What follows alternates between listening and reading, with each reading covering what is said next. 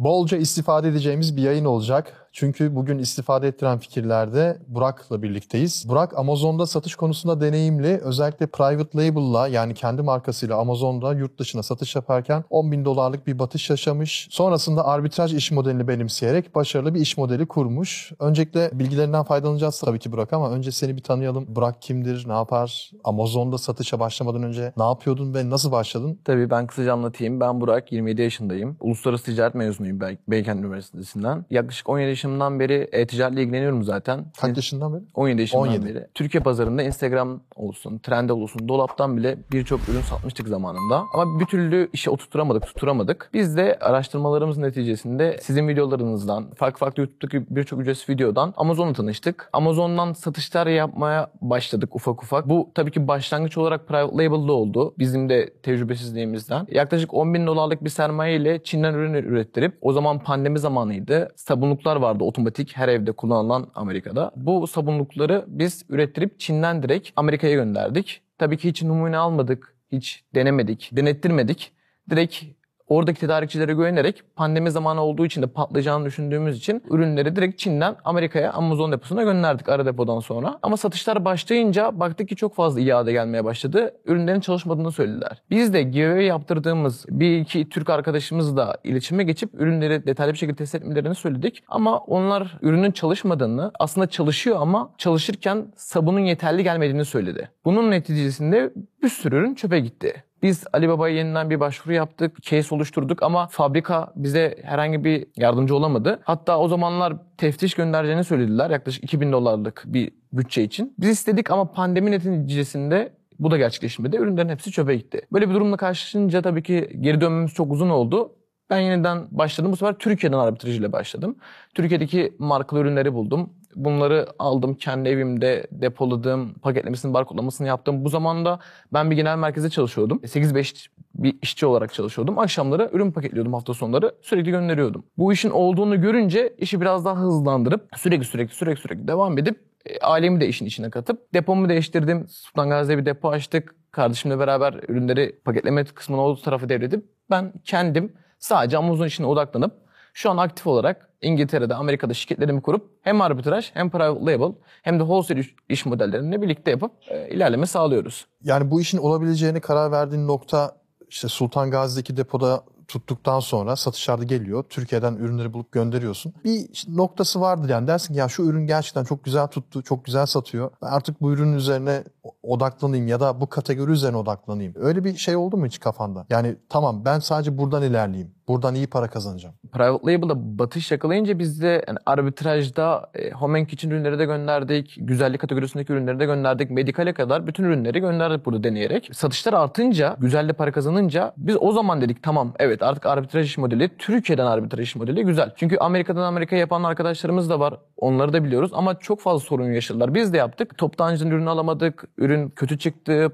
Para iadesi yapmadılar. Orada da bir sıkıntı yaşadık. Ama Türkiye'den ürünü alıp kendimiz görüp, kendimiz paketleyip, barkodlayıp, kolileyince dedik ki tamam, evet biz bu işi yapabiliyoruz. Ve gerçekten ciddi anlamda o günkü benim genel merkezimde çalıştığım maaşından iki katını Amazon'dan rahatlıkla kazandığımı görünce dedim ki tamam, artık Amazon olacak bizim hayatımızda. O saatten sonra sürekli ürün bulup gönderdik, ürün bulup gönderdik. Bu şekilde yavaş yavaş büyütmeye karar verdik. Ya dolar biliyorsun şimdi on sekiz oldu. Türkiye'den ürün buluyorsun. Çok büyük bir kar marjı olmuyor. Ben de sonuçta bu işin içinde olduğum için söylüyorum bunu. Burada nasıl bir tutturdunuz? Yani halen daha ürün bulunabiliyor mu Türkiye'de? Herkes bunu söylüyor açıkçası. Herkes Türkiye'den arbitrajın bittiğini söylüyor. Kar marjının çok düştüğünü söylüyor ama biz halen ciddi şekilde bir kar marjı elde edebiliyoruz. Yani yüzde elli yüzde altmışlara kadar bir kar marjı elde edebiliyoruz. Bu belki de bulduğumuz niş ürünlerden kaynaklı oluyor. Belki Türklerin girmediği ürünleri bulabiliyoruz. Ama Türkiye'den hala devam ettiriyoruz. Private label yapmamıza rağmen, Amerika'da bir toptancı yakalayıp, bir marka yakalayıp, wholesale yapmamıza rağmen biz Türkiye'den arbitrajı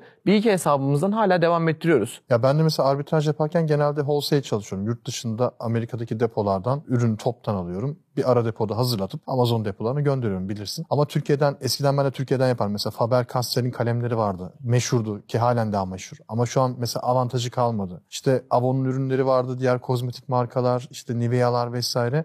Bunlar hep denendi, denedik yani. Bunu, bu yollardan hep geçtik zaten biz de. Yani her satıcı gibi. Ama çok büyük bir avantajı kalmadı artık ya. İnanılmaz böyle çok düşük kar, kar marjları kalıyor. Ya eskiden dolar sekiz TL olduğu dönemlerde, hatta altı TL olduğu dönemlerde muhteşemdi. Yani Türkiye'de cennetti resmen. Gidiyordun bir Metro Market'e, en kötü hiçbir şey yapamıyorsan. E, Metro Market'te global markalar da var mesela. Bakıyorsun barkodlarından, Amazon Amerika'da işte daha ucuz, daha pahalıya satabilir miyim? Kesin çıkıyordu ya. Elin boş çıkmıyordun oradan. Bir beş tane markayla çıkıyordun. Ama ben şu an işin içinde çok yoğun olan bir, biri olarak bunu söylüyorum. Yok, ben bulamıyorum mesela. Şu an benim için kaynaklar en azından, belki farklı pencereden bakmadığım için olabilir, bulamıyorum. Ne yapıyorsunuz orada ürün bulurken? Yani Türkiye'de bir ürün bulmak bu kadar zorken ne yapıyorsunuz da buluyorsunuz? Ya herkesin önerdiği, yaptığı aslında hani mağaza mağaza gezmek. Herkes aynı sistemi uygulayarak yapıyor. Biz genellikle toptancılarla iletişime geçiyoruz. Mesela medikal bir toptancıyla iletişime geçip onun elindeki ürünleri tek tek bakıp ürünlerde ne var, ne kadarlık bir kar marjı var. Aslında toptancılar üzerinden ilerlemek ya da Türkiye'deki distribütörler üzerinden ilerlediğimiz için belki de kar marjı biraz daha yüksek bulabiliyoruz. Bir de durduğunu söylüyorlar. Hani kar marjının hala durduğunu da söylüyorlar. Ama bizim yeni açtığımız bir hesap mesela yaklaşık ne kadar oldu? üç ay oldu. Geçen ay yaklaşık on beş bin dolar ciro yapıp bu ciroyu da yüzde otuz beş kar marjıyla kapattı. Bu normal şahıs şekilde açılan bir hesap ve kısa vadede güzel ciroya ve güzel cironun yanında güzel kar marjına getirilen de bir hesap. Amerika'dan Amerika'yı biz de yapıyoruz ama Türkiye'den düşük diyorlar ama Amerika'dan Amerika'ya da çok düşük. Tamam, orada sürüm çok fazla. Daha yetkili bir şekilde ilerleyebiliyorsunuz. Daha resmi, tamamıyla kabul ediyorum. Yani bu işin sürdürülebilir olanı Private Label ve Wholesale. Bunu ben tamamen kabul ediyorum ama arbitrajda hani yeni başlayanlar için özellikle nefes alacak bir iş modeli. Sonuçta Amerika'dan Amerika yapmak istediği zaman şirket açması lazım, bir masraf, oradakilerle görüşmesi lazım. İngilizcesi iyi olması lazım. İşi görmesi lazım. İşte görmeden yapmaya da inanmıyor çoğu kişi. Çünkü görmesi lazım. Arbitrajda görüyor. Gidiyor toptancıların ürününü alabiliyor. Ürünü alıyor, görüyor ürünü, barkodluyor, koliliyor kendisi. Kolyeyi toplu bir şekilde gönderiyor. Yani her şeyi kendisi yaptığı için ve düşük sermayelerle de bunu yapabildiği için aslında biraz daha başlangıç için iyi bir iş modeli gibi geliyor. Bana, yeni başlayanlar için hani her tarafta çok fazla bir ön yargı var arbitraja. Herkes arbitraj yapılmaz, şöyle sıkıntılar doğru, böyle sıkıntılar doğru diyor ama biz Private Label yaptık. Private Label'da da aslında risk var. Yani Çinlerin saldırısına da uğradık. Ürünlerimiz kırıldığı için ihlal de aldık accountality'mizde. Yani birçok sorunla karşılaştık Private Label'la ilgili. Sertifika, belge istediler. Onları sağlayamadığımız için listeleri de kapattılar. İlk girdiğimiz üründe de çok fazla iade gelince çat diye listeyi kapattı. Yeniden açtık. Yeniden kapatınca bir daha da açmadı.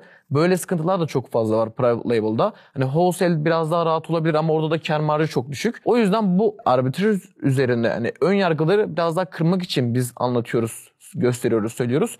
Çünkü sıfır sermaye demeyeyim de hani bin dolarla, bin beş yüz dolarla bir koli hazırlayıp gönderip deneyebilecek bir iş modeli. Çok fazla arkadaşımız var. Hani kendi markasını satmak istiyor ama inanmıyor. Bunu birçok kişiye bu konuda destek verdik. Dedim ki bir arbitraj iş modeli var. Onu yapalım beraber. Hani Nivea, Dove olsun veya medikal farklı ürünler olsun, kozmetik ürünleri olsun. Bunları dedim ki bir gönderelim, bir sen gör. Oluyor mu olmuyor mu? Hemen limited ya da şahıs şirketinde bir hesap açtık. Hemen sanal bankasını açtık. Buradan gönderdik ürünleri, satmaya başladı kendisi. E, satış yetkisi tabii ilk et, etap olmuyor markalarda. Dove'dan örnek vereyim mesela. Evet. Dove'dan yetki almak hayli zor. Yani faturaları bile kabul etmeyebiliyor. Biraz uğraşmak gerekiyor açıkçası. Ben de en son bir hesabımda onu yaşadığım için biliyorum. E mesela o tarz durumlarda yeni bir hesapta o markanın yetkisini nasıl e, açtırıyorsunuz? Aslında biz burada faturalı iş yaptığımız zaman Amazon da bizden bir üründe ihlal verdi mesela. Dedi ki siz bu ürünü satış yetkili değilsiniz. Yani bu ürünü satamazsınız diye bir ihlal verdi. Biz ürünün faturasını gönderdiğimiz zaman Amazon genellikle yüzde seksen yüzde doksan olasılıkta ürünü açıyor. Açmadığı ürünler var mı? Tabii ki var. O ürünlere de biz arbitrajı şu şekilde ilerliyoruz. Az stok çok adet olarak ilerliyoruz. Mesela bir üründen biz bin adet, iki bin adet göndermiyoruz da her üründen elli ila yüz adet arasında bir adet gönderiyoruz ürün olarak. Şimdi bir ürünü ihlal verdi Amazon, kapattı veya beklemeye aldı. Faturayı gönderdik, kabul ettik. yüzde seksen açıyoruz zaten. Birebir Amazon account'ıyla, business adresiyle, ad soyadıyla ve minimum on adet aldıysa o kişi zaten açılıyor. Ama açılmadığını varsayarsak o içerideki stoğu çekip ya farklı bir hesaptan satıyoruz ya da farklı ürünlerle devam ediyoruz işimize. Sonuçta kar marjı yüksek olduğu için bu ürünlerin bizim için herhangi bir sorun olmuyor. Bu ürünler Türkiye'de bilinen marka, büyük markalar, Amerika'da da bilinen büyük markalar değil evet. mi? Dove gibi, Dove'dan örnek evet, veriyorum. Evet, doğru. E, ama şöyle bir problem olmuyor mu? Ben yaşadığım için söylüyorum. Ürünler üzerinde etiketlerde Türkçe yazdığı için, yani arka etiketten bahsetmiyorum. Ürünün ön tarafındaki etiketten bahsediyorum. Mesela işte Dove el ve tırnak kremi yazıyor diyelim ki. Dove logosunun altında. İngilizce olarak yazmıyor. Türkçe yazıyor. Arkasını çevirdiğim zaman arkada İngilizcesi de var, Almancası da var. Bütün evet. dilleri var zaten. Sorun yok. Ama müşteri ilk ön yüzünü gördüğü için çok fazla iadeler gelmeye başlıyor müşteri tarafında. Ve Amazon'da bunu eğer yeni bir hesapta bu durum yaşanırsa da hesabı sahte ürün satmaktan kapatıyor. Bunlar hep çünkü ben ben de yaşadım, gördüm. Bu gibi durumlarda ne yapıyorsunuz? Yani çünkü Türkiye'de çok fazla öyle, öyle ürün yok. Yani yok, hiç yok demeyelim ama çok fazla yok. Aslında biz birebir aynı ürünü satıyoruz. Amazon'a nasılsa biz birebir aynı bu ürünü buluruz. Türkçe ürünler biz de dediğiniz, dediğiniz gibi çok fazla iade almaya başladık. İhlal almaya başlayınca biz de bıraktık onu. Biz birebir aynı ürün yapıyoruz. Yani bazı arkadaşlarımız kutuda yaptırıyor. Hani sadece dış ambalajı, üç ürün içerikte birebir aynı. Ama dış kutuda farklı olduğunu görüyor. Dış kutusunu İngilizce yapıp gönderip bunu gerçekleştirebiliyor. Ama biz buna da karşıyız. Biz bunu da yapmıyoruz. Biz birebir aynı bulabildiğimiz ürünleri satıyoruz. Yani Türkçe ürünü hiçbir şekilde satmıyoruz. Biz de onu yaşadık, gördük. Arkadaşlarımızda da bunu yaşandı. İhlal aldı, ihlali açamadılar. Fatura gönderdiler, kabul edilmedi. O yüzden bizim öner yani önereceğimiz konu burada birebir nasıl olursa, hani Amazon'da satılıyorsa Türkiye'de de birebir İngilizce ambalajda satılması. Herkes diyor bunu. Yani diyor ki bitti, işte bulunamıyor ama İsteyince, hani günlük dört beş saatimizi verince gerçekten de bulunuyor aslında. Hala da hani karlı ürünler var. Peki arama kaynaklarınız ne oluyor? Hani fiziki mağaza gezmiyorsun. İnternetten bu tane araştırma yapılıyor. Yani bunun mesela sıfırdan başlayan ya da arbitrajı benim gibi işte toptan, yurt dışından, yurt dışından yapan insanlar için Türkiye'de ürün araştırma kaynakları nedir? En mantıklı kaynaklar? Bence birebir mağazaya gitmektense zaten bütün toptancıların artık web sitesi var. Mesela toptan nokta tr gibi. Bu web sitelere girip web sitedeki ürünleri tek tek tek tek tek tek analiz edip Amazon'da birebir arama şeklinde gerçekleştirilebilir. Yani biz öyle yapıyoruz. Bizim ekip arkadaşlarımız da artık öyle yapıyor. Önce toptancı, ondan sonra Amazon. Evet, kesinlikle. Çünkü herkes aynı taktiği uyguluyor artık. Yani Helium on'dan ürün araştıran var ya da mağaza frontu gezen var. Biz tamamen toptancı üzerinden gidiyoruz. Yani toptancı sitesine girdiğimiz zaman zaten fiziki olarak da bunu yapıyorduk önceden ama artık yetişemiyoruz. Biz birebir toptancıyla bakıyoruz ya da toptancıyla iletişime geçip mesela bir ürün buldum. Herhangi bir A markası. A markası ile ilgili distribütörün e, numarasına bakıp telefona konuşuyoruz. Hani şu şu ürünler sitede var mı diye. On bize elindeki ürünleri atıyor. Yani toptancı sitesindeki tek tek ürünlere bakıp bu ürünler Amazon'da satıyor mu satmıyor mu bunu inceleyerek gidiyoruz. Bu şekilde kar marjı da biraz daha artıyor. Biraz daha Türklerin olmadığı listelerde bulunabiliyor bu sayede. Güzel, mantıklı. Bir ara şey vardı mesela, Türk markaları Amerika'da popüler olan markalar var. Şey gibi, damak çikolata gibi. Evet. Mesela benim onunla ilgili bir deneyimim vardı. İşte gittim, o zaman tabii Türkiye'den arbitrajın yapılabildiği dönemlerde. Fiyatları şu an hatırlamıyorum ama tahmini söyleyeyim işte. E, altılı damak çikolata işte on beş liraydı diyelim. Evet. E, şeyde, Migros marketlerde. Hiç toptancı aramana gerek yok çünkü toptancı da daha pahalı. İşte toptan nokta tr'ye bakıyorsun, damağı toptan satan yerlere bakıyorsun. Yok, Migros daha ucuz. Her neyse, altılı paket. Aynısı Amazon'da otuz dolar. Muhteşem bir kar marjı, inanılmaz. Yani gözüm böyle birden hani şey oluyor, dolar oluyor öyle söyleyeyim. Tamam diyorsun, ben bunu yaparım. Aldım, yani çok da almadım bu arada. yirmi tane otuz tane ne aldım? Gönderdim. Gümrükten geçti. Çok güzel. Sattı. İyi kar ettik. Problem yok. Devam. Bir yirmi tane otuz tane daha gönder. Çok fazla ürkütme. Hani sıkıntı olma, problem olmasın. Baktık yine oldu. Bu sefer yine bir kaç yüz tane mi? O civarda aldık işte. Gönderdik. Yine oldu. Yine güzel kar ettik. Yani her sattığımız altılı bir çikolata bize on adet altılı çikolata olarak geri dönüyor. Öyle söyleyeyim. Muhteşem bir kar var. Sonra tabii ben yani işim gereği ben normal tek tek işle uğraşmam. Ben daha toplu ve e, optimize edilmiş ve organizasyonlu işleri severim. Yani ben mesela Trendyol'a satış yaparım ama hiçbir zaman kargo paketlemem. Yani o işi bir otomasyona oturtturmuşum ve o şekilde gider. Amazon da öyle. Daha sonra dedim ki ya biz bunu şey yapalım, toplu yollayalım. Nasıl toplu yollayacağız? İşte paletle. Yaklaşık kırk koli civarı, otuz kırk koli. Damak çikolata buradan gidiyor. Ama tabii burada hatamız neydi? Gümrük tarafında sıkıntı olabileceğini tahmin ediyorduk ama hani geçtiği için, marka olduğu için problem olmayacağını düşündük tabii ki. Neyse, o koca koca koliler, bilmem kaç bin tane çikolata gümrükte kaldı. Gümrük el koydu. Geri iade istiyoruz. İade olmaz diyor. Çünkü gıda ürünü burada kalır. Adamlar herhalde hala yiyorlardı bu çikolataları muhtemelen. Ee, ve bütün o elde ettiğimiz karların hepsi çöp oldu. Yani arbitrajda şey riski var tabii. Hani tabii ki önden bilemiyorsun asla. Bu evet, ürün olacak mı, olmayacak mı diye. Ama çok da açgözlü olmamak gerekiyor. Yani senin dediğin taktik güzel. Yani daha fazla ürün, daha az stok, riski paylaştır ve o şekilde satış yap. Muhteşem oluyor. Yani şey de yapılabilir mesela, Metro Market halen de avantajlı, bilmiyorum baktın mı hiç ama. Avantajlı, evet. Yani hala avantajlı ürünler var. Siz uçakla mı göndermiştiniz yoksa en son paleti uçakla? Hepsi uçak. Yani e, o belgeleri sağlayabildiğiniz sürece hani kozmetikte de M S D S, gıda ürünlerinde de F D A belgeleri isteniyor şu an. Nasıl alıyorsunuz markadan o? Mesela Dove'dan M S D S'i nasıl alacağız? Markanın kendisinden değil ama bu belgeleri hazırlayan şirketler var. Kendileri bu ürünlerin e, belgelerini hazırlıyorlar. Türkiye'de mi? Evet. Bu belgelerle ürünler rahatlıkla zaten kargo şirketiyle görüştüğünüz zaman o zaten size söylüyor. Evet, bunun içerisinde kozmetik var, M S D S isteniyor veya bu ürünle ilgili siz hangi belge istiyorsunuz diye sorduğunuz zaman onlar zaten size söylüyor. Gıdasa F D A, kozmetikse M S D S, farklı pil ürünü ise farklı belgeler. E, bunu hazırlayan firmalar da var. Bu firmalarla iletişime geçip bu ürünlerin belgelerini çıkarttırıp kargocu şirketlerine iletip hani böyle böyle bir ürünümüz var, belgemizde bu. Bir sorun var mı yok mu diye teyit de alabiliyorsunuz. Bu çok büyük kargo şirketlerinde de bu yapılıyor hala. Arkadaşlarımız evet bir sorun yok, bu ürünleri gönderebilirsiniz bu belgelerle dedikten sonra onlar hatta sizin için gümrükten onay alıyor, izin alıyorlar. Ama o belgeleri hazırlayan şirketler nasıl hazırlıyor ki? Sonuçta o markanın özelinde olan bir belge, F D A sertifikası ya da işte M S D S, markanın yani üreticinin, o marka sahibinin elde edebileceği bir şey. Hatta distribütör bile değil. Yani Türkiye'deki Dove, Dove'un elinde M S D S var mıdır? Vardır ama nereden vardır? İşte Dove'un menşei neresi? İşte Amerika mı, Almanya mı tam bilmiyorum.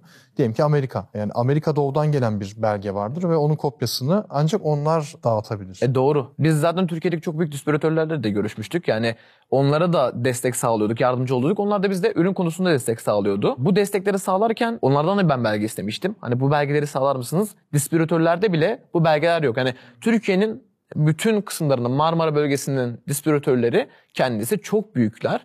Ama biz bu belgeleri sizlere sağlayamayız dediler. Ama bu şirketler bunları sağlıyor. Yani sahte içinde, evrak değil değil mi? Sahte diye düşünmüyorum ben de. Allah. Yani hiç böyle detaylı olarak sizin gibi araştırmadım ben de. Sadece hani belgelerimi İşimi alıp... İşimi görüyor mu? Görüyor. Evet yani ben belgemi alıyorum. Sadece kargo şirketine iletiyorum. Hmm. Kargo şirketi diyor ki evet bu belgeyle bu ürün çıkartılır diyor. Çok özel değilse hangi şirketler bunlar merak ettim. Ya...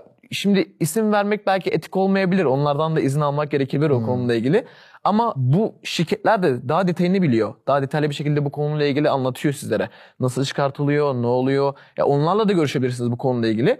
Ama herhangi bir sorun olmadı bu zamana kadar. Yani sizin söylediğiniz gibi işim görülsün yeter kısmında. Benim bu zamana kadar işim görüldü. Benim ürünlerim gümrükten geçti. Hani insanlar çok fazla detaya giriyor burada. Evet. Hani şu üründe bu belge lazım. Evet bu belge sizin dediğiniz gibi. Bu belge orijinal mi değil mi veya... Nasıl bir sıkıntısı var, bir problemi yok mu? Böyle çok detaya giriyorlar. Detaya girdikleri için haklılar bu konuyla ilgili. Yani yasak bir iş yapmak istemiyorlar. Ama zaten bunu kargo şirketleri söyler. Hani kargo şirketleri ilettiğiniz zaman belgeleri onlar söylüyor size. Bu ürün geçiyor mu geçmiyor mu diye. Hani onlar resmiyetini daha çok biliyor. O yüzden ben de onlara soruyorum. Hani bunlar da zaten herkesin bildiği kargo şirketleri zaten. Ben onlara söylüyorum. Hani bir sorun var mı? Onlar diyor ki bir sorun yok. Geçirebiliriz diyor. Hatta onlar diyor ki ben bir gümrüğe söyleyeyim, gümrükten onay alayım diyorum. Onlar gümrükten onayı alıyor. Diyor ki evet tamam bunun ürünlerle bu belgelerle geçirebilirsiniz diyor. Tamam teşekkürler deyip gönderip geçiriyorlar. Geçtikten sonra da Amazon'a girdiği zaman da bir satış olmuyor. Amazon da bu belgeleri sorabiliyor. Sizin anlattığınız gibi hani risklerden bahsedecek olursak arbitrajda. Mesela bir medikal ürün satarken bir anda Amazon'a dedi ki şu belgeyi sağlamanız lazım. Yoksa listeyi açam- açamayız dediler. O belgeyi sağlayamayınca liste kapandı. Bu Amazon nezdinde olabiliyor. Ama Türkiye çıkışlarında biz bu zamana kadar hiçbir sıkıntı yaşamadık. Peki yani bu mesela belgeleri düzenleyen şirketler F D A, M S D S ya da herhangi bir belge diyelim. Ee, biz böyle Google'a yazdığımız zaman herhangi bir kişi mesela Dove, M S D S belgesi yazıldığı zaman çıkan belgeler midir? Google'da e, çıkmaz ama hani bu şirketlere Google'dan ya da e, Telegram gruplarından rahatlıkla ulaşabiliyor herkes. Yani Amazon nezdinde de sizin de gruplarınız vardı WhatsApp olarak. Biz de çok orada vakit geçirdik, destek aldık. Telegram'da farklı farklı kişiler de var. Bu gruplardaki insanlar bu belgeleri düzenleyip yani bu firmalar kendileri bu belge düzenleyip sizlere sunabiliyorlar. Burada herhangi bir yasaklık, farklı bir durum olacağını ben de düşünmüyorum. Çünkü bir sorun olsa, böyle bir sıkıntı olsa kargo şirketi bu konuyla ilgili yani bu belgeyle çıkaramazsınız veya bu belge şöyle farklı bir belge diye söylerdi diye düşünüyorum ben de. Evet. Ya şöyle bir durum var. Şimdi ben yaşadığım bir deneyimi daha anlatayım. Fiverr'ı bilirsin işte. Evet. Fiverr'da e, Nike'ın tedarikçi sözleşmesini verdiğini iddia eden bir satıcı var. Nike'dan ben yetkili bir mağazadan, bayiden yetkili satıcı belgesi verebiliyorum diye bir ilan açmış. elli dolar. Ben sırf meraktan. Ben de o sırada Nike satıyorum. Ve e, ürünleri Türkiye'den tedarik ediyorum. Her şey güzel. Bir sıkıntım yok zaten. Onayım vesaire de var. Ben sadece merak ettim. Ya dedim ben o kadar uğraştım. Türkiye'de bunu satabilmek, yani Türkiye'den alabilme, toptan alabilmek için uğraştım. Normalde toptan vermiyor. Sen mesela git Yalı Spor'a, oraya vesaire. Ben şu tişörtten, şu Nike marka tişörtten bin tane istiyorum de vermez. Ne yapacaksın? Yani kurumsal olarak alacaksın. İşte halı saha maçı mı yapacaksınız? Niye alıyorsunuz bin tane vesaire? Bir sürü izahat yapman gerekiyor. Neyse ben çok uğraşmıştım almak için. Başarmıştım ama sorun da yoktu. Sadece merak ettim. Fiverr'da gördüm elli dolara bir tane markanın, işte Nike markasının, ki birçok marka vardı, yetkili satış sözleşmesi verebildiğini iddia ediyor. E tamam yardım, biz bunu yapalım o zaman. Ödedim parasını. Yaklaşık bir üç gün sonra siparişiniz teslim edilmiştir mesajı geldi. Tıkladım bir tane P D F dokümanı. Yani Word dosyasında açmış, bir tane kaşe var, imza var ama sahte olduğu her yerde o kadar belli ki, yani sahte belge oldu o kadar belli ki, ben dedim ben hayatta böyle bir belgeyle gidip de Amazon'a ben artık yetkiliyim bak Nike'la sözleşme yaptım demem. Direkt sildim zaten, siparişte şey yaptım, deneyimdir diye iade de etmedim, problem şey yapmadım. Ama gördüğüm şu ki, yani bu tarz işlerde ben çok işin içinde olduğum için biliyorum, Amazon tarafında eğer bu evrak, bu belge bir şekilde doğrulanamazsa, problem çıkarsa Amazon sahtecilikle suçluyor. Sen orijinal ürün almışsın, o kadar emek vermişsin, çabalamışsın, her şeyin faturalı, yasal, yani yasal bir zeminde iş yapmaya çalışıyorsun. E, vergini de ödüyorsun vesaire. Ama sırf bir tane evrak yüzünden, ben bunu Nike'da yaşadığım için biliyorum. Bütün ürünler içeride kaldı vesaire, ödemeler yapılmadı. Zaten müşteriden şikayet gelmişti ürün sahte diye. İçinde made in işte şey yazıyormuş, Endonezya mı, Pakistan, evet. Malezya, Malezya yazıyormuş. O yüzden zaten şikayet gelmişti. Bir de üzerine böyle bir evrak iyice tuz biber. Yani dolayısıyla ben hayatta mesela böyle bir iş yapmam, yapmıyorum artık. Yani çok dikkat ediyorum. O yüzden hani, e, izleyenler için söylüyorum. En azından böyle bir evrak, böyle bir yerden bulduk vesaire. Bence kişilerin kendi sorumluluğu elbette ama ben olsam yapmam açıkçası, öyle söyleyeyim. Biz de bu arada çok sattık Nike ürünleri. Dediğiniz gibi bize maksimum yirmi otuz tane veriyorlardı bir üründen. Yalçın Spor, Koray evet. Spor gibi Nike'ın birebir distribütörlerinden çok ürün aldık. Biz de çok sattık. Ama burada biz faturamızı saldığımız sürece bir sorun yaşamadık. Tabii ki sorun yaşayan arkadaşlarımız var mı? Yani Amazon'a faturayı gönderiyor, tabii. Kabul etmiyor. Evet. Bir daha gönderiyor, bir daha kabul etmiyor. Bizim burada gördüğümüz tek şey vazgeçmemek. Yani ben yani on üç evet on üç kere denediğimi biliyorum. on üçüncüde o faturayı kabul etmişti. Nasıl oldu bilmiyorum. Yani aynı fatura, aynı case. Yani Accountel'de girip aynı E P L'da yazıyorum. Hani herhangi bir sorun olmuyor ama on üçüncünde artık bana dedi ki evet siz bu ürünleri satmaya devam edebilirsiniz. Teşekkürler dedi. Bize izin verdi. Biz burada ne yaptık peki? Bize tamamen Nike'dan ya da Nike'ın birebir distribütöründen aldığımız faturaları Amazon'un istediği standartlara uygun şekilde kestirdik. Yani orada business name'inde eğer şahıs şirketiyse, Türkiye'den bu iş yapıyorsa adı, soyadı, adresi birebir Amazon nasıl girdiyse aynı şekilde ve minimum on adet orada. Hani biz onu da yaşadık. Hani ürünler vardı. üç ayrı fatura vardı. beş beş beş almıştık ama kabul etmedi. Ayrı ayrı gönderdik. Kabul etmedi. Dedi ki tek faturada on adet olacak. Biz de istediği standartlarda aldığımız sürece ve Amazon'a bunu ilettiğimiz sürece herhangi bir zaten ihlal al, yani ihlal almadık demeyelim de ihlali çözememe durumumuz olmadı. Çok nadir ürünlerde oldu. O da sizin de söylediğimiz gibi biz çok fazla çeşit, az adet çalıştığımız için çok büyük cirolar yapmıyoruz. Ama bizim için yeterli oluyor. Private Label'a geçene kadar bu tabii ki yeterliydi. E baktık ki her ay yirmi, otuz bin, kırk bin, elli bin dolar cirolara çıktı ama hani parayı artık devam ettiremiyoruz. O zaman biz zaten Private Label'a geçtik. O da Türkiye'den. Yani biz Çin'den denedik, olmadı. Çin'den ben ikinci versiyonumu da yapmıştım. Bu sefer Çin'den İngiltere'ye denedim. İngiltere'de bir şirket kurdum. İngiltere'de banyo paspası sattım. Ama banyo değildi. Tamamen shower mat olarak geçiyordu. Banyonun içinde kaymaması engelleyen bir banyo paspasıydı. İngiltere'de şunu gördüm, çok büyük bir hacim yok. Yani çok fazla uğraştık, reklam maliyeti çok az, rakip var. Yani çok düşük P P C'ler ile, çok düşük bir lansman ile, e, giveaway ile güzel sıralara geldik. Ama kar marjı hem düşük hem de satış Amerika'ya göre çok azdı. O yüzden biz Private Label'ı tamamen Türkiye'ye çevirdik. Yani Türkiye'deki ürünler gerçekten de çok güzel satıyor. Yani çok farklı satıcılar var, ürünlerini söylemeyeyim, çok büyük ayıp olur ama çok basit ürünlerle çok güzel cirolar yapıyorlar. Kendileri yani ben elli bin, yüz bin, iki yüz bin dolar cirolara kadar gördüm. Yani zaten en büyük cirolardan biri de havlu satıcısı. Yani yaklaşık iki buçuk üç milyon dolar ciro yapıyor. Türkiye'den sattığı havlularıyla. O çok büyük ama çoğu başlayan yeni girişimciler bence Private Label'da tamamen Türkiye'den deneyebilir. Hani şahıs kiti üzerine bir hesap açıp ilk başta Türkiye'deki marka testiyle bir ürün listeleyip baktı, süreç ilerliyor. Yani tabii ki biz de biliyoruz aslında hani Amerika'da şirket açılması lazım, Amerika'da bir marka tescili yapılması lazım ama biz en düşünden başlıyoruz Private Label'da. Türkiye'den bir marka tescili yapıp sonrasında ürünlerini listeleyip baktı, elli adet, yüz adet satıyor hali, güzel bir nokta geldi. Ondan sonra hemen hızlı bir şekilde Amerika'da trademark'ını alıp artık Project Zero'ya kaydedip bir markayı sağlama almak. Ondan sonra işini büyütüp şahıs şirketini, Amerika'da el şirketini açıp ona çevirip işi resmileştirmek bence burada en doğru karar. Çünkü ben çok kişiyle tanıştım. Herkes çok büyük bir batışa kaldı. Bunu da çok fazla para harcayarak yaptı. Benim önerim bin iki bin dolarla da biz yaptık Private Label'ı ve tuttu. Hani Türkiye'den aldığımız on on beş TL'lik ürünlerle yaptık bunu. Tuttu. Güzel bir noktaya getirdik. Çok fazla satsın istemiyoruz biz arbitraj mantığıyla ilerlediğimiz için. Her ürün aylık yüz elli iki yüz adet satsın. Tanesinden on dolar net karımız olsun. bin beş yüz iki bin dolarlık bir para kazanalım yeterli. Yani çok kişi söylüyor. on bin dolar, on beş bin dolar, yirmi bin dolarla Private Label yapılabilir diyor ancak. Ama onların hedeflediği cirolar çok büyük cirolar. Biz daha az cirolar hedefliyoruz. Ve ürün anlattığım gibi yani maliyeti on beş TL olsun, kargosu hafif olsun, ürün aylık yüz elli iki yüz adet satsın. Başlangıç olarak o kişi için yeterli oluyor. Motivasyonu arttıktan sonra o kişinin artık daha büyük hedeflerle, daha büyük satış hacmi olan ürünlere girip bence daha büyük ciro yapabilir diye düşünüyorum ben. E tabii kategoriye göre değişir şimdi. Havluyu yaptırıp da bin beş yüz dolarlık, iki bin dolarlık bir lansman havlu için olmaz. Çünkü İmkansız. Çok aşırı derecede rekabet var. Ama daha niş kategoriler, daha böyle aşırı satan kategorilerden bahsetmiyorum. Mesela şu masadaki şey gibi, limon, plastik limon ağacı gibi. Evet. Şimdi bu e, aksesuar kategorisinde ortalama bir ürün diyelim ki. En çok satan rakip de ayda bin beş yüz iki bin tane satıyor. Ya tabii orada ufak bir parayla lansman yaptığın zaman sen de ayda yüz tane, yüz elli tane satarsın. Çok büyük problem değil. Ama çok aşırı rekabet olduğu zaman kategoride e, çok ciddi paralar harcamak gerekiyor. Yani e, bunun sınırı da yok. Yani on milyon dolar harcasan da harcarsın, yüz milyon da harcarsın. Yani hiçbir sınır yok. Yani çok büyük bir okyanus çünkü orası. Peki ben görmüştüm Instagram'da aynı zamanda paylaşımlar yapıp hani yardımcı da oluyorsunuz herhalde insanlara, evet, değil mi? Öyle bir şey de gördüm. E, o konunun detayı nedir? Yani Instagram'dan da YouTube'dan da hani ücretsiz bir şekilde içerikler paylaşıyoruz. Arbitrajla ilgili ürün analizi nasıl yapılır, nasıl eklenir, işte paketleme, barkolama, kargo planı nasıl oluşturulur, nasıl gönderilir.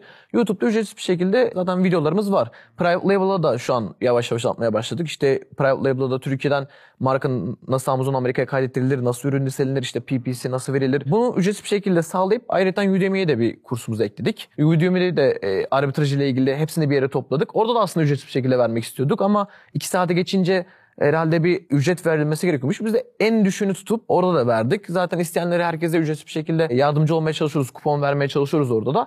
Oradan videoları izleyip birçok kişi satışa başlıyor. İşi öğreniyor. İlerleme kaydediyor. Hani yardımcı olabildiğimiz kadar hani tabii ki dan, e, hani birebir danışmanlık da verip destek de sağlıyoruz. Hani bu sadece ücretsiz bir şekilde değil. Yani burada benim görüşüm hani parası olmayanlar için istediği gibi ücretsiz içeriklerden yararlanıp ilerleyip İlerlesinler. Devam etsinler. Ama hani benim vaktim kısıtlı, benim bütçem var, destek almak istiyorum diyenlere de biz birebir destek verip marka, private label konusunda da, arbitraj konusunda da destek sağlayıp daha sağlıklı bir şekilde ilerleme kaydediyoruz. Peki birebir destek olma konusundaki e, maddi kazanç arbitraj yapmaktan daha mı karlı oluyor? Ya danışmanlığı herkes öyle görüyor aslında. Yani danışmanlık vermek, bu insanların parası yok mu? Satsa zaten kendileri satardı diye görüyor. Ama ben danışmanla hiçbir zaman hiçbir şekilde bu gözle bakmadım. Ben Amazon'da hani sekiz beş işte çalışırken bütün zamanımı tamamen işime veriyordum. Yani vakit kalmıyordu. beşte işten çıkıyordum. Trafikte saat yedi buçukta evde oluyordum. İşte biraz televizyon izle, biraz vakit geçir. Uykun geliyordu, uyuyordun. Yarın bir daha işe gidiyorduk. Ama Amazon'da biz F B yaptığımız zaman ürünleri gönderdik ve boşuz. Ne yapalım? Yeni bir iş kuralım. S C'de de satışlar yaptık bu arada. Hala da yapmaya da devam ediyoruz S C'de. Baktık olmuyor. Biz dedik bunun desteğini sağlayalım insanlara. İlk önce ücretsiz içerikler paylaştık. Sonra birebir destek verip ücretli olarak da birebir danışmanlık sağladık. Ama ben bunu tamamen network olarak bakıyorum. Çünkü ben burada çok fazla kişiyle tanıştım. Bize yatırımcı oldular. Ne bileyim bizim paramız olmadığı zamanlarda gelip evet siz bu işi yapıyorsunuz ve biz size destek sağlamak istiyoruz. Hani şu kırk elli bin dolarlık bir bütçemiz var. Size yatırım yapmak istiyoruz deyip destek sağlayanlar oldu. Kargo şirketleriyle tanıştık bu vesileyle. Bu iş yapan kişilerle tanıştık. Gittik, görüştük. Aslında bu tamamen çok güzel bir network. Tedarikçilerimizle tanıştık. Mesela beni arayıp ben şu markanın Türkiye distribütörüyüm. Sadece bir kişiye ürün veriyorum. Size de ürün vermek istiyorum deyip beni arayanlar oldu. Haftalık gücünüz varsa eğer sizinle de çalışmak isteriz. Haftalık yüz elli bin TL'lik mal vereceğiz. Minimum almak isterseniz deyip tedarikçilerimiz ile buluştuk, salladık. Yani e, danışmanlık verdiğimiz kişiler çok büyük ilaç firmaların yetkili çalışanlarıydı. Onlardan ürün istedik. Onlar bize bu şekilde istifade sağladı. Aslında güzel bir burada network elde edip hem tedarikçi konusunda bize çok fazla destek sağladılar. Çünkü size anlattığım gibi çok büyük bir firma vardı. Bizi buldu, çağırdı. Kendileri Türkiye'nin yani Sebamed olsun, Dove olsun, Nivea olsun bunların yetkili distribütörüydü mesela. Onlarla çalışıp onlardan düzenli olarak ürün almaya başladık veya başka kişilerden de. Yani bu danışmanlık tamamen ben network açısından bakıyorum. E, zamanımız var. Biz bu iş, içerikleri ücretsiz şekilde paylaşıyoruz ve destek sağlıyoruz. Bu da bize tamamen katkı sağlıyor. Kargo konusunda kendi işimizi geliştirmek için de vakit sağlıyor. Hem de zevk alıyoruz. Yani biraz insanlara bir şeyler öğretmek, bir şeyler göstermek bizim hoşumuza gidiyor, yardımcı olabilmek. O yüzden aslında ücretsiz içerikler paylaştık YouTube'da da. Ya güzel, mantıklı tabii. Ama bir yandan da şöyle mantıksızlığı oluyor. Şimdi ben Türkiye'de o kadar uğraşıp bulduğum bir tane marka diyelim ki. Bir şekilde bulmuşum o markayı ve güzel de kar ediyorum. Satış başına atıyorum yüzde kırk kar ediyorum. E şimdi ben içeriye hadi gelin siz de Türkiye'de bulduğunuz ürünlerle arbitraj yapın deyip insanları yönlendirdiğimde hepsi bulmasa bile o bin kişiden on kişi bulsa ve onlar yüzde beş karla satmaya başlasa benim gittiği yüzde otuz kar. Ne olacak? Benim işim bitti, oradaki işim. Kendi ayağımı sıkmış oldum. Yani olumsuz yanı bu tabii ki. Ya ilk zamanlar biz de sizin dediğiniz gibi o hatayı yaptık, zaten ürün paylaştık sürekli. Şu ürün şu kadar satılıyor, Amerika'da bu kadar satılıyor, işte ürüne girebilirse alabilirsiniz. Yani birebir toptancıdan şu sitede bu kadar satılıyor, Amerika'da bu site, bu, bu kadar satılıyor diye videolar çektik. Orada tabii ki biraz hata yaptık mı? Evet, biraz zordu kar marjımız zannet. Çünkü biz de sattığımız için biraz kar marjımız düştü. Ama sonradan şunu fark ettim. Yani birçok ürün var. Gerçekten de milyonlarca ürün var. Herkesin dediğiniz gibi de dedi. Yani bu ürünü sen biliyorsan niye satmıyorsun diye. Ama yani okyanus olduğu için o ürün olmuyor. Ben o ürünün videosunu çekiyorum. Evet. Ama ben o üründen vazgeçmişim. Çünkü o üründe yüzde yirmi beş kar var. Ben bulmuşum yüzde otuz beş yüzde kırk karlı da ürünler satıyorum zaten. O ürünleri hani bulabilirler mi? Tabii ki bulabilirler. Benim store frontumu da bulabilirler. Ama birçok ürün bulduğumuz için sürekli her gün her gün her gün karımız hiçbir şekilde düşmedi. Bu zaten ben bunu göstersem de yeni kişiler giriyor. Göstermesem de zaten yeni kişiler giriyor. Bunu önceden de yaşadık. Ben hiçbir şekilde bu videoları çekmeden önce de benim listem otuz beş dolara satılan çikolatalar bir anda yirmi beş yirmi dolara on beş dolara kadar düştü. Ben de bunu yaşadım. Hani zararına ürün sattığım zamanlar da oldu. Sıfır karlı ürünler sattığım zamanlar da oldu. Yani sonra şunu fark ettim. Hani ben bunu yapsam da yapmasam da o da insanlar girecek. E ben niye insanlara hani yardımcı olmayayım, bunun gerçekten yapılabilir bir iş olduğunu göstermeyeyim diye düşündüm. Tabii ki kar marjı gitgide düşüyor mu? Yavaş yavaş düşmeye başlıyor. Bir yıl öncesiyle şu an kıyaslanamaz bile. Biz de bunu sağlam almak için Private Label üzerinde hani daha çok adımlar atmaya başladık. Etsy'de daha çok adımlar atmaya başladık. Arbitraj bir yandan devam ediyor mu? Onu hiçbir şekilde kesmiyoruz. O devam ediyor. Ama biraz daha Private Label'a odaklanıp artık Private Label'da büyük bir marka oluşturma sürecine girdik. Yani çalışmalarımız devam ediyor o konuyla ilgili de. Satışlarımız da devam ediyor aktif şekilde. İngiltere'de devam ediyor. Amerika'da devam ediyor. Yani biz biraz daha Private Label'a çekmekle bulduk kısa yolu. Sen şimdi anlatırken bir yandan arka tarafta düşünüyorum yaşadıklarım da. Ben mesela Türkiye'de online arbitraj kavramı hiç yoktu yani. Kimse telaffuz etmez. Online, yani online arbitrajdan bahsediyorum. Yani perakendeciden alıp stoklayıp biriktirip sonra Amazon depolarına gönderip satmaktan bahsediyorum. Yani toptan arbitraj değil de. Aslında senin yaptığın da öyle, online arbitraj. Neyse. Bu kavram çok fazla bilinmiyordu Türkiye'de. Yurt dışında, Amerika'da bir popülerdi tabii ki. Hatta Udemy'de bununla ilgili Brian diye bir adam var. Onun eğitimleri vesaire vardı. Ya dedim bu bilinmiyor. İnsanlara bunu duyuralım. Ben çok iyi yapıyorum bu arada online arbitrajı o dönemlerde. Yani şimdi toptana daha çok yönlendim. O kadar fazla duyurdum, o kadar fazla duyuldu ki isim olarak insanlar arbitrajı biliyorken online kelimesinin başına gelmesi benim sayemde olmuştu Türkiye'de online arbitraj kavramı. Ben kendi ayağıma sıktım. Benim orada bütün marjım, karlılığım, ürün bulma ihtimalim neredeyse sıfıra kadar indi. Çünkü evet, insanlarla bir şeyler paylaşmak güzel. Problem yok. Video çekiyorsun, içerik üretiyorsun, eğitim yapıyorsun. Mesela bana soruyorlar neden eğitim veriyorsun ki, yani sonuçta kendini satsan daha iyi değil mi? Yo, ben diyorum açık açık şey diyorum, hayır diyorum, yani eğitim veriyorsun ama eğitimden de para kazanıyorsun. Bu da bir para sonuçta, para değil ki. Sen yüz dolarlık bir ürünü alıp yüz on dolara sat, yüz otuz dolara sattığında atıyorum yüzde yirmi komisyonlar düşünce kar ediyorsan, işte on beş dolar kar ediyorsan, bir tane eğitimden, o üründen beş tane kadar kar ediyorsun baktığın zaman mesela. Ama online arbitraj kavramı o kadar çok yayıldı ki artık ekonomi burada insanlar tarafından hesaplanamaz duruma geldi, onun oradaki karlılık. yüzde beş karlılıkla, yüzde üç karlılıkla mal satar oldu insanlar. E, Türkiye'de bir bakıyorsun çok bilindik, çok popüler. Benim videosunu çektiğim bir tane ürünün Amazon'daki fiyatı beş dolara kadar düşmüş. E, adam orada yirmi sent kar edeyim de para olsun. Para paradır gözüyle bakıyor. Biz o üründen mesela üç dolar kar ederdik eskiden. Şimdi yirmi sent, otuz sent. Nereden nereye gelmiş? Biraz kendi ayağımda sıktık orada. Ama olsun. Sonuçta yani ülkede bu işi yapan çok fazla insan var artık. Birçok insana vesile de olduk muhtemelen. Olsun. E, yeni kapılar açılır dedik ki açıldı. Toptan arbitraj çok benim yoğun bir e, yaptığım bir iş modeli. Amerika'daki toptancılarla çalışmak. Tabii ki insanları yine yönlendiriyorum. Hatta bizim yüz yüze eğitimlerimiz var, belki biliyorsundur, cumartesileri. Evet, evet. Ben orada o toptancı kaynaklarını da söylüyorum. Bakın ben burayla çalışıyorum. Gidin siz de çalışın diyorum. Kendi toptancımı söylüyorum. Ha, yine ayağına sıkmıyor musun diyorsun bana mesela. Hayır, sıkmıyorum bu sefer. Niye? Çünkü oradaki pay, pasta o kadar büyük ki. Yani Türkiye'de e-ticaret, şey, Amazon'da satış yapan atıyorum otuz bin kişi varsa, kırk bin kişi varsa, hepsi gidip o toptancıdan mal alıp satsa yine benim kazancım yüzde bir bile düşmez. Çünkü pazar çok büyük. Açlık çok büyük. İnanılmaz bir pazar var. Ya şimdi burada şöyle de bir düşünmek e, gerekiyor aslında. E, çok fazla kişi girince o ürün satışı da artıyor aslında. beş kişinin sattığıyla otuz kişinin sattığı biri olmuyor. Farklı Amazon depolarına dağıldığı için her kişinin ürünü, satışı da artıyor ürün. Burada tek sıkıntı ticareti biraz daha bilmemek. Yani fiyat kırmak. Aslında Türklerin yaşadığı tek sorun bu. Aslında herkes yüklü miktarda stok gönderse o ürüne. Ürün beş yüz adet satırken altı ay sonra, yedi ay sonra belki beş bin adet, dört bin adet satışa ulaşacak. Herkes ekmek yiyecek bunda. Burada tek sıkıntı fiyat kırmak. Başka hiçbir sıkıntısı yok. Ben onu da yaşadım. Ve yani siz de öyle düşünüyorsunuz. Yani siz birçok kişiye vesile oldunuz. Yani ben de tanıyorum. Hani bize de çok kişi geliyor. Ben Tugay Bey'in videolarını izledim. Öyle başladım. Yani arkadaşlarla oturuyoruz. Diyorsun ki sen ne kadar ciro yapıyorsun? İşte diyor ki ben elli bin altmış bin dolarlık bir ciro yapıyorum. Güzel. Sen kimle başladın? Nasıl başladın? Herkese bize söylüyoruz böyle hikayelerini. Ben diyorum ki ben genel merkezde çalışıyordum. Bu işi denedim. Baktım oldu. İşi büyüttüm biraz daha. Sonra işimden üç dört kat daha fazla maaş kazanınca bıraktım. Siz nasıl başladınız diyorum. Mesela o diyor ki ben de işte videoları izlemeye başladım. Baktım oldu. Kimin videosu? Tugay Bey'in direkt. Zaten Yiğit Bey ile Tugay Bey ilk zamanlar herkesin dilindeydi. Yiğit Bey de zamanında hani videolar çekiyordu. Bu nalbur ürünleriyle ilgiliydi sanırım. Türkiye'de vlog tarzı videolar çekiyordu o zamanlarda. Hani birçok kişiye vesile oldunuz. Yani herkesi başlattınız ve sizin kapıları açtı. Bence hani bunun minneti de ödenemez. Çünkü çoğu kişi sizin sayede dolar kazanmaya başladı, işe başladı. Tamam arbitraj yaptı, kar marjı düştü mü düştü ama onlar da yeni bir kapı açıldı. Dedi ki tamam bu iş güzel gidiyor, işe inandılar artık. Kendi markalarını kurmaya başladılar, ilerlettiler. Yani ben bunu gördüm. Ben bir arkadaşımızda yaklaşık on yaşında bir kardeşimize destek oluyordum diyeyim. Arbitrajla başlattık onu. Sonra kendileri cam üreticisiydi. Paşabahçe gibi büyük firmalara cam fason mal üretip satıyorlardı. Çok büyük üretimhaneleri vardı ama babası inanmıyordu. Yapınca ve ciroları görünce babası dedi ki tamam. Sen bu işi yapacaksın belli ve yapıyorsun da arbitrajdan private label'a geçme vesile oldu onlar için. Ama başlangıçta olamazdı çünkü babasına diyecekti ki baba on bin dolarlık bir sermaye lazım, beş yüz bin adet mal göndermemiz lazım, stoksuz kalmamamız lazım, birçok bir şey söyleyecekti. Babası diyecekti yo bu kadar büyük parayla giremez.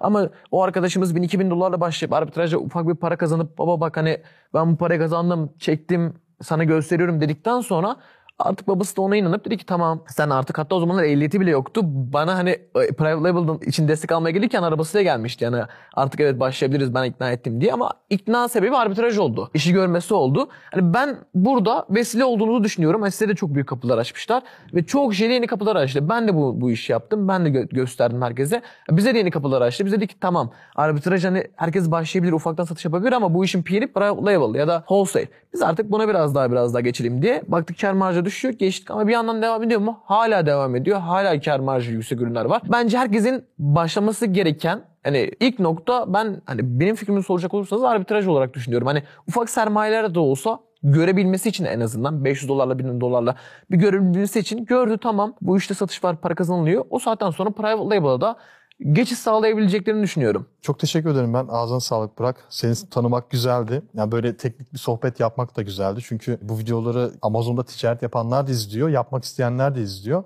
Onlar için belki de bir kapı açmış olduk, bilmiyorum. Herkese soruları vardır elbette. Sorularınız varsa mutlaka yorumlar bölümüne yazarsanız hani Burak da cevaplar muhtemelen o soruları, ben de cevaplarım.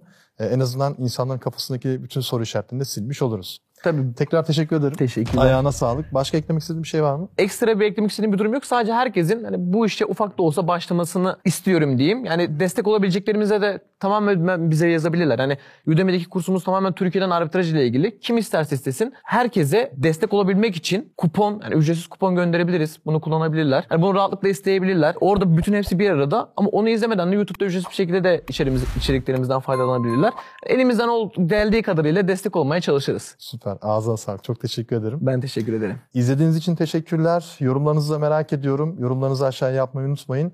Aynı zamanda siz de Burak gibi buraya konuk olabilirsiniz. Ee, konuk olmanız için de bir formumuz var. Yorumlar bölümüne sabitledim. Ee, o formu doldurmanız gerekiyor. Kendinize çok iyi bakın. Hoşçakalın.